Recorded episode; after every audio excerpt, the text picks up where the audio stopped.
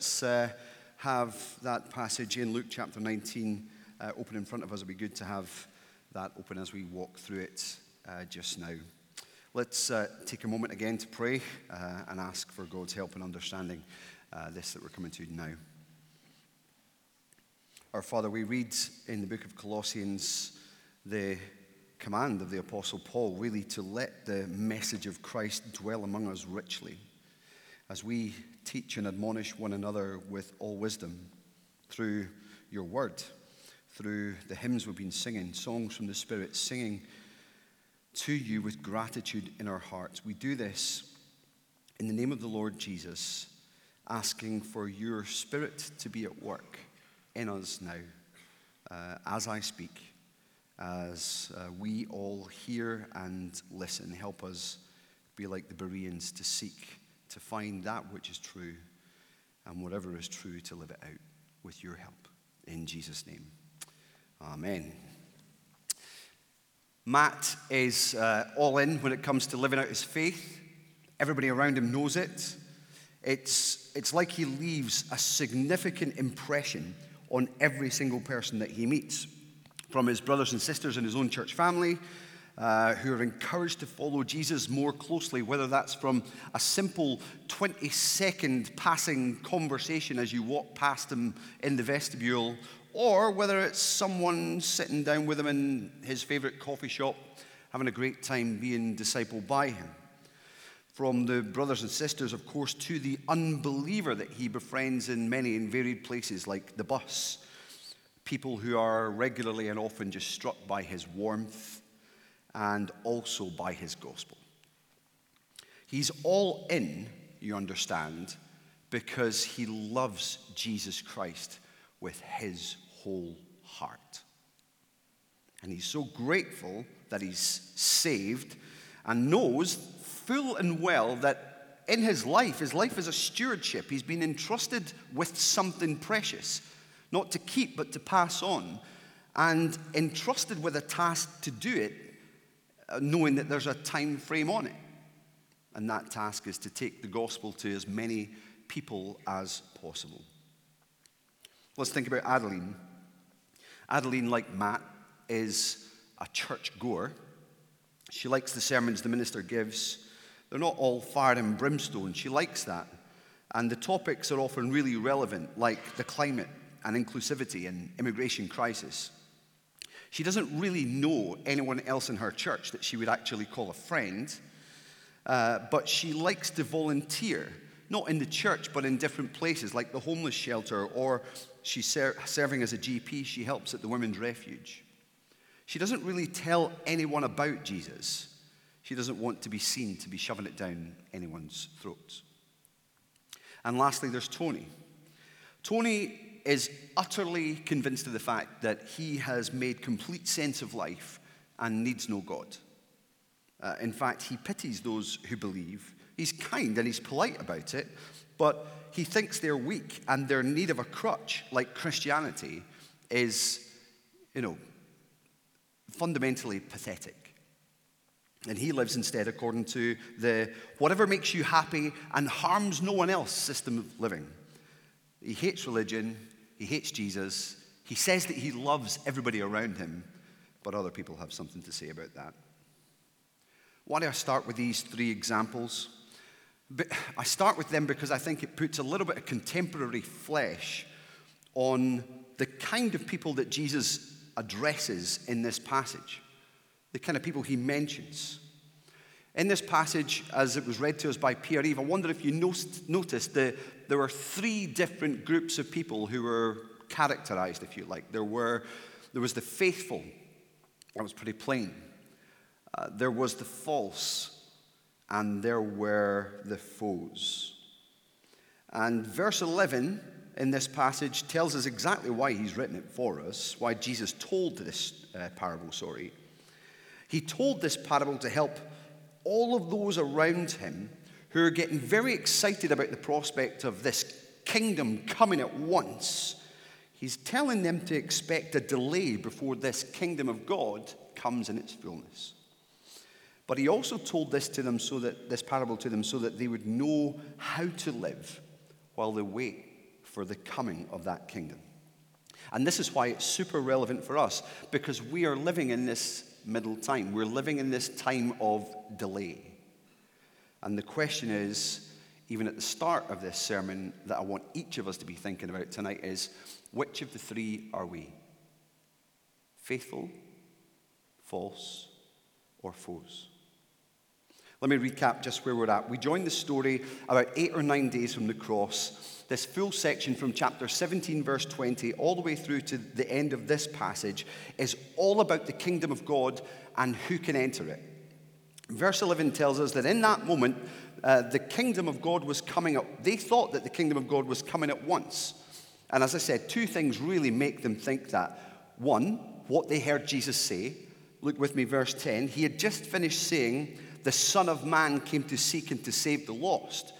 And with these words ringing in their ears, the crowds around them are getting so excited. They're, they're daydreaming of the salvation that's just about to roll in around the corner.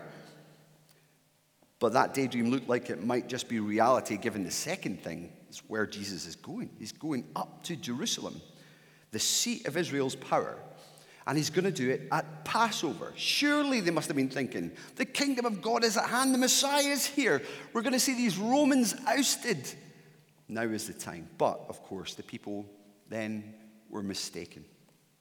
And to correct their misunderstanding, Jesus tells them this parable that introduces these two things that they weren't expecting. One, a delay, a, a, a time for serving the king. And secondly, a day a time to give an account. And those are the two points I'm going to hang everything on tonight. Let's look at point one then the delay, a time for serving him, verses 12 to 15. Look with me, verse 12. Jesus tells this parable really to illustrate his own itinerary.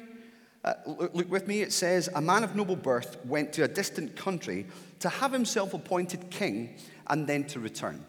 Now, in pretty simple terms, uh, the, the man of noble birth essentially represents Jesus. In the original language, it says that we're talking about someone here who is well born. And Luke in chapter 1 and 2 has shown us that no one has a better birth story than Jesus himself. Merry Christmas. Secondly, the journey of the nobleman in the parable, the, the, the, journey that he takes represents the journey that Jesus is going to take. So he's laying out his own itinerary, mapping it out on the man in this parable. The nobleman leaves for a distant country to have himself appointed king which sounds weird to us, right? I mean, normally the person who's appointed king is, is born in that country and is just appointed whenever the previous king or queen dies, like we saw with King Charles. But of course, remember, this is at the time when Israel was under Roman rule. And under the Roman Empire, it was very common across the empire for national or regional rulers in conquered countries or regions to travel to Rome to seek permission to rule from Caesar, who was the ultimate Lord, the ultimate king. You can read about this if you're interested in the Jewish historian's works. Uh, Josephus, he writes about what both Herod the Great did and Archelaus did in his, uh, in his uh, historical accounts. But ultimately, Jesus is saying that's what he's going to do. When the work of saving sinners through his death and resurrection is done, he's going to ascend to heaven. You read about that in Acts chapter 1. And then he's going to be recognized and glorified on entry into heaven as the King of all kings. That's Daniel 7 and Philippians 2 for us. But Jesus will be gone for a while. That's the point. And not a short while either. Notice it's a distant journey, it's going to take some time to go there and to come back. But he is definitely coming back. And that's vital information for the two groups mentioned in the parable, then both servants and subjects. Okay? Servants and subjects. Look with me, verse 13. In verse 13, Jesus tells this parable to help people know what, what to help us know what people will do while he's away.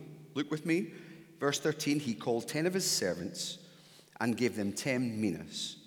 Put this money to work, he said, until I come back. So, what do we see? Firstly, that his servants will go about the master's business until he returns. The delay is a time to do his kingdom work. to serve him. And notice, in particular in the passage, that the master has given them exactly what they need to serve him. Now, in the parable, that's a mina. A mina is basically the same as around three months' wages. If you take, if you want an equivalent term in, in, in 21st century Edinburgh, you know, the average salary in Edinburgh is £38,000 a year. So let's say three months' salary in today's would be around about £9,000. Now, that's a lot of money to us. But actually, when you think about it in investment terms, it's not a huge amount of money. I mean, if you were the manager of a hedge fund for King Charles, whose net worth is, is currently sitting at 600 million pounds, and he gives you 9,000 pounds of it to manage, you're going to think it's a pretty small amount, aren't you? It is compared to his overall worth. You might think this is hardly worth investing at all until you actually realize what the mina represents. The mina in this passage, it seems, I believe, represents the gospel. It's not to be confused with Matthew 25 in the parable of the talents. It's not talking about spiritual gifts. That's a different parable told on a different occasion. It's, it's just a different parable. But what's given to each of the servants is the same thing. And servants of Christ are given, each given the gospel to steward. Servants of Christ are to put it to work by proclaiming it, just as He, the Master, has. And we serve the way He has served. And notice for how long they've to serve Him in this way. Verse 13b until I come back. They've to put this gospel to work. And this is the time that we're living in, friends. This is what we do while we wait for the return of the Lord Jesus Christ. And we do it knowing that we'll be held accountable by the one who'll return to reign.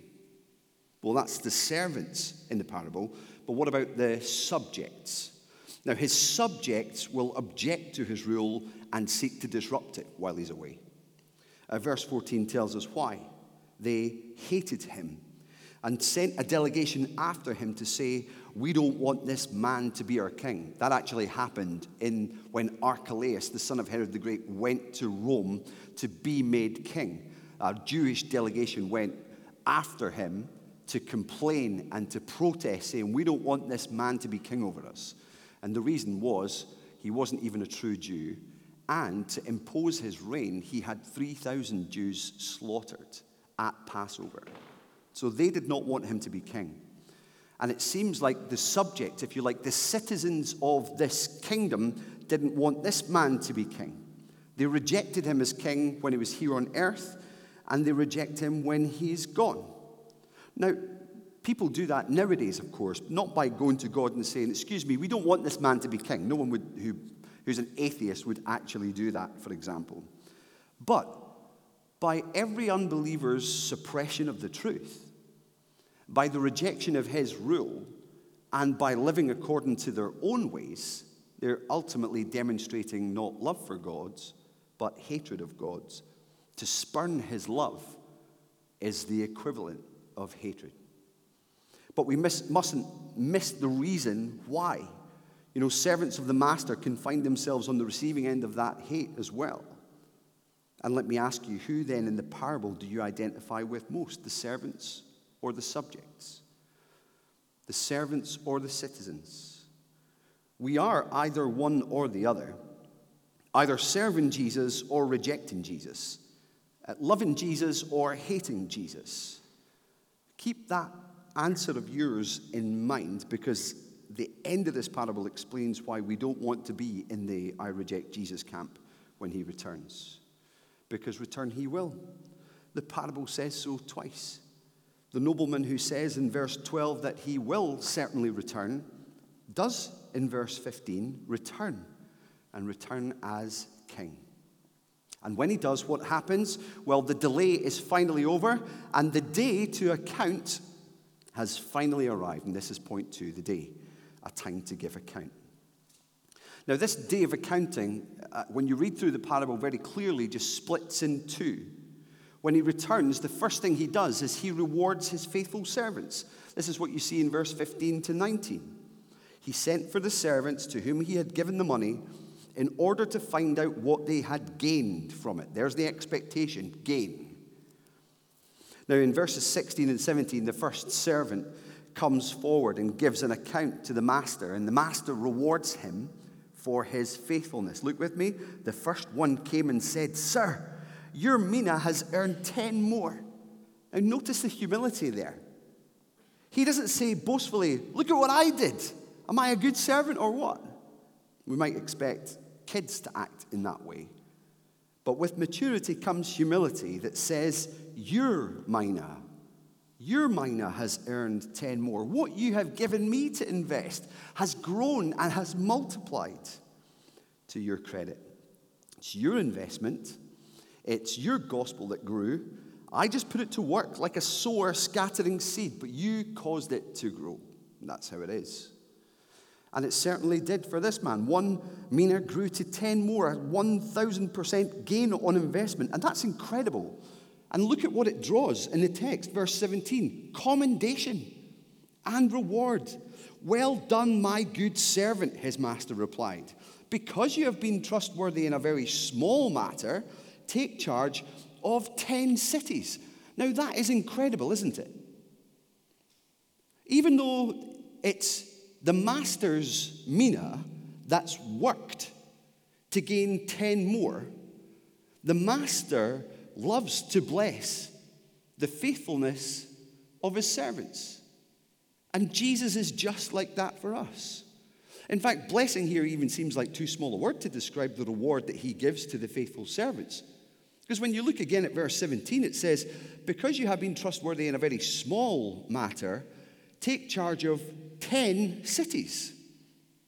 Now, here's what I was, why I was so keen earlier to stress that this mina was such a small amount. Remember King Charles's investment fund, the equivalent of a mina is around £9,000. Well, if you grew the king's investment from £9,000 to £90,000, what would you think that in response to that small gain on that small investment, King Charles turned round to you and said, I was really tempted to do a voice, but I'm, I'm not going to. I am so very, I'm still tempted. I'm so very pleased with your faithful service. You are now the mayor of Edinburgh and Dundee and Aberdeen and St Andrews and Perth and that other place, Glasgow in fact, why not look after Wales for me? You know, it's what would you think if he said something like that? You'd be thinking, wow, I really don't deserve all of that. You gave me such a small amount. I put it to work, but it was your investment that did the work. And actually, my gain compared to your eternal net worth is absolutely nothing. You would just think, this is, this is crazy. This is more than I ever thought I would get and you'd be absolutely right for thinking it. Because what stands out in this parable is that the reward is totally out of proportion to the service rendered. Totally. Totally out of proportion to the return one gained. But why are we so surprised at this? Why is it still to those of us who hear the gospel of grace preached again and again and again and read it in our Bibles again and again and again, be so surprised that this master of ours loves to give graciously and kindly to us in ways that are just beyond our comprehension? To bless us and to gift and to reward in ways that are so disproportionate to our service that to us it just it still seems bonkers. But it's not. It's not bonkers. It's who he is, our generous king, kind beyond all our imaginings. It's grace. We always want to put a cap on grace. We always want to say, enough's enough.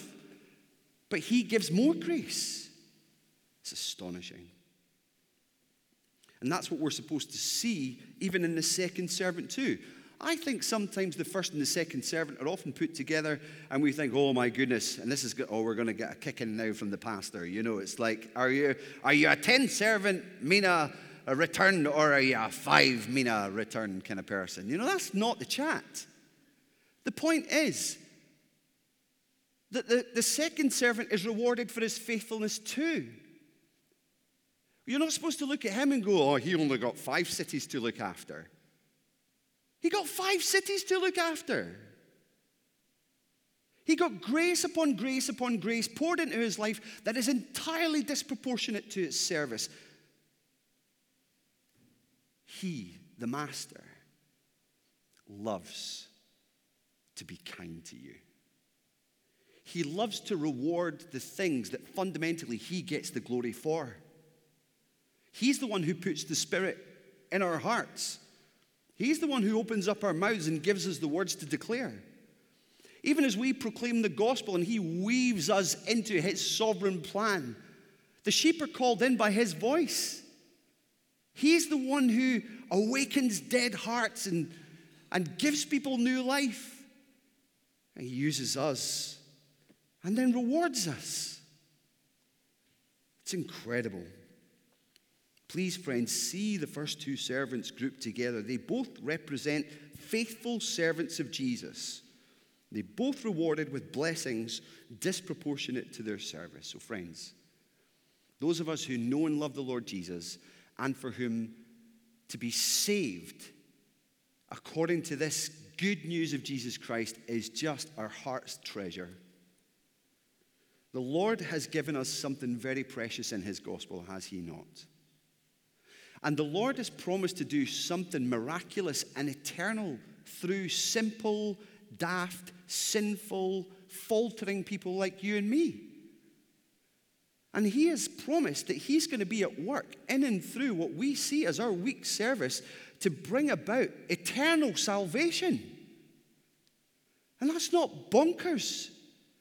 Nothing that is of the perfect mind and will of the eternal Father can be called such. He calls it wisdom, and He gets glory for it. The Lord has given us something precious in the gospel. It's not ours to keep and enjoy, it is, but it's to pass on and proclaim. And actually, no matter what else we do in life, no matter what grades any child here gets at school, or how far anyone who's working advances up any ladder, the only thing that will matter in the end, in the day of accounting, will be what we've done with the gospel that He's entrusted to us. We just operate in different spheres, contexts. But are we putting this gospel to work, friends? Are we proclaiming it?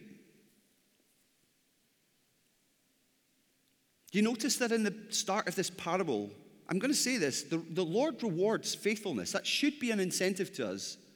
But actually, in the parable, when he gives the mina to each of his servants, he doesn't even say he's going to reward them. Did you notice that? There's no promise of reward there.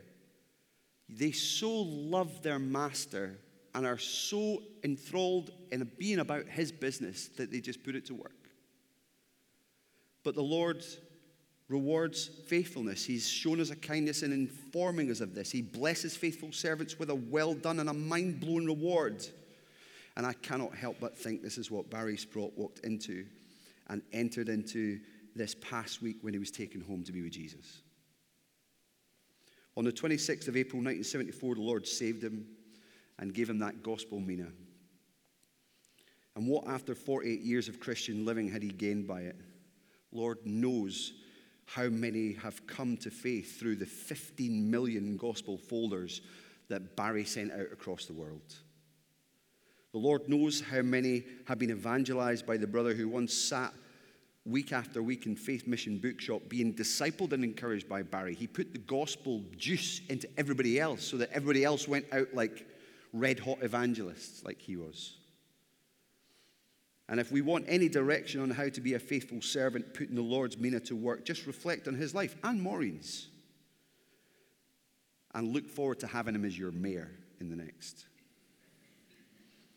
He's Matt, in case you didn't guess. Serve the Lord with all you've got, as he did. The Lord loves to reward his servants.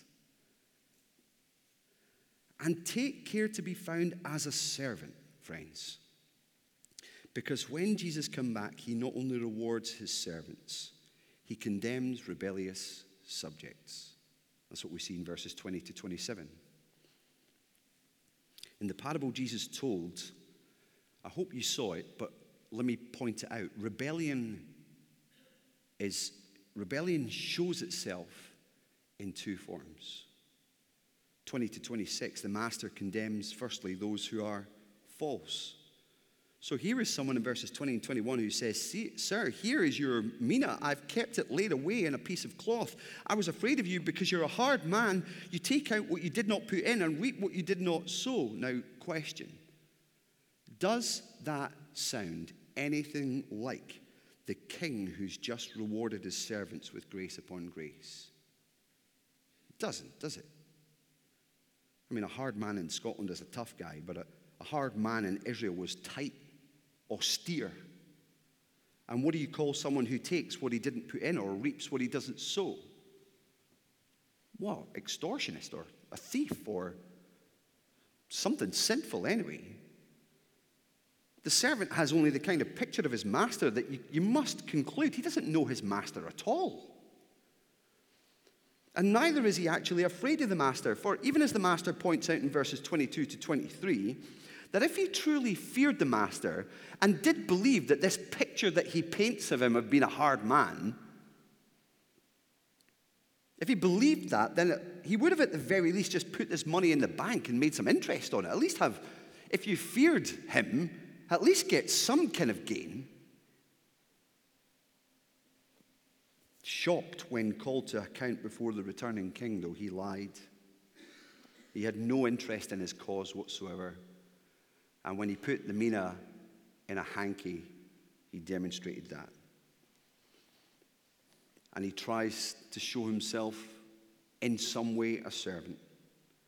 But the master saw right through him. That's why he branded him wicked and condemned him by his own words. That's why we're confident this guy is not a believer. I mean, Jesus would never call a child of his wicked. The man is not a believer. But the faithfulness of the first two servants was richly rewarded, but the wickedness of this man is deserving of total loss. Did you see that in verse 24? He said to those standing by, Take his mina away from him and give it to the one who has 10 minas. Now, you know what's more surprising and more shocking in that? It's what the servants themselves drew out. Normally, you know, you might expect him to be shocked at the fact that oh, he's got total loss, he's got nothing. He's been condemned in that way. But what do they object to? What? You're going to give it to the one who, you're going to take that one from him and give it to the one who has 10? That's not fair. He's already got 10. Why not give it at least to the guy who's got five? Top him up to six. Balances things out. And again, we see what's wrong with that kind of thinking. It shows that we still worry about having less than somebody else because in our minds, oh, it must be that more makes you happy, not Jesus. Less makes what we have less enjoyable. It's just not true. And God, as I said, will not put a cap on His grace. He wants it to be overtly, in your face, outrageous. As, our, as, as verse 26 reminds us, this is the Master's principle. I tell you that everyone who has, to everyone who has, more will be given. The one who's mayor over Edinburgh, Dundee, Aberdeen, Glasgow, and Wales is given Manchester as well. Just to make sure we know that those who've been faithful will be given more and more and more without limit. But as for the one who has nothing, even what they have will be taken away. Notice that, friend. Every pretense of self sufficiency, every claim to be Christian that is not backed up by deeds that prove it. Every notion of independence, every ounce of self rule, which is rebellion against the king, will be expunged, and their, the nothingness despised for all eternity. in hell. In the end, those who falsely claim to be servants of Jesus are treated the same way as his foes. And that's what we finish with in verse 27. The master condemns those who are his enemies. Those enemies of mine, verse 27, who did not want me to be king over them, bring them here and kill them in front of me. Now that is pretty grisly, isn't it? It's pretty grisly. But it's meant to be. It's a parable that packs a punch, that tries to make everyone who's in that category wake up before it's too late. Because this parable teaches that those who rebel against God and reject the Master Jesus in hatred, that they won't escape the judgment of God. Even though they rebel against him and operate by their own self rule, fundamentally, this passage says you're still living on his soil. You're still breathing his air. He's the one who gave you life, and you're going to be called to give an account for it. No one will escape the judgment of God. And if we think that this is grisly, actually, the judgment of God is grislier. I'm not talking in terms of gore. I'm talking in terms of hell. And it's very, very serious. In 2 Thessalonians 1, verses 8 and 10, it's described in this way by the Apostle Paul He will punish those who do not know God and do not know, do not obey the gospel of our Lord Jesus. They will be punished with everlasting destruction and shut out from the presence of the Lord and from the glory of his might on the day he comes to be glorified in his holy people and to be marveled at among all who have believed.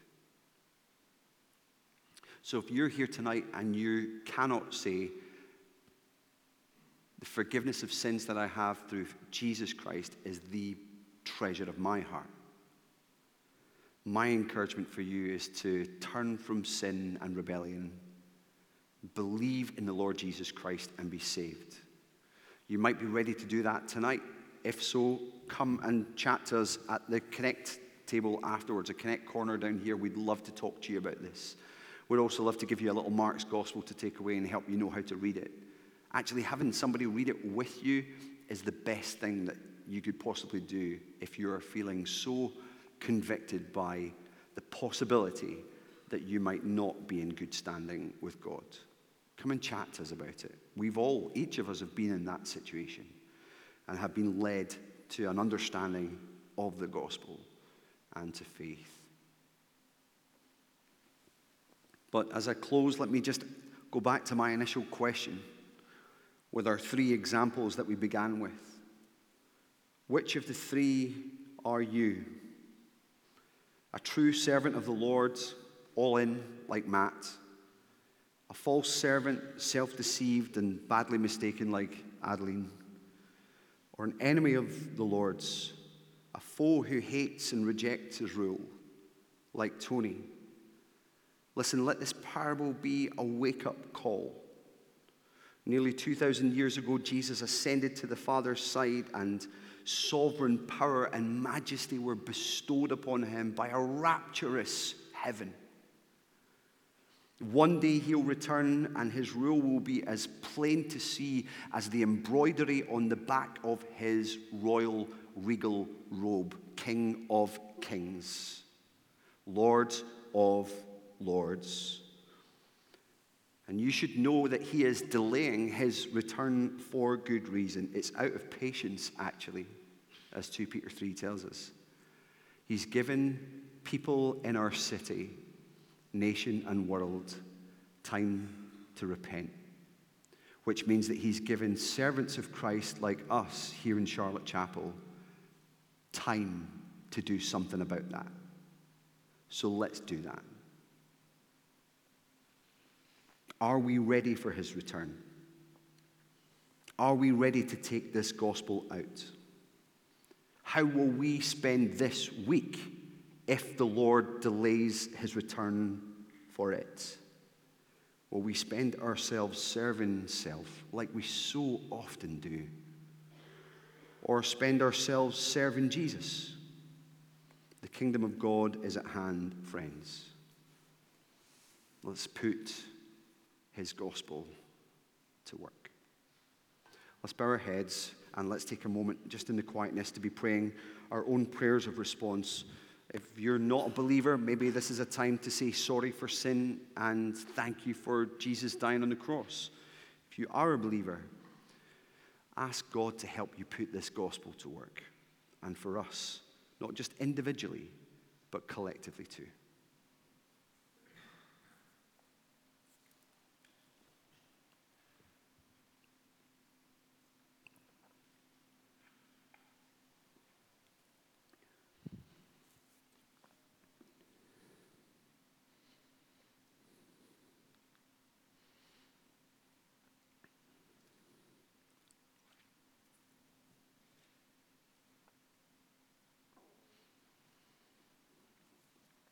Our Father, we pray you'd help us to live in the light of the return of Jesus Christ. And that we would put what you have entrusted to us to work, knowing that we are your servants, your blood bought people, and you're our master. We are not our own. Uh, we have been bought at a price. So help us to serve you with all we've got telling as many people as we can out of love and praise for you in anticipation of your kindness. And we ask it in Jesus' name. Amen. Well, let's stand and sing a closing song that helps us reflect on the, what life is like to be, what life to be lived is like now, and what it's going to be like when Jesus Himself returns. Let's stand together and sing.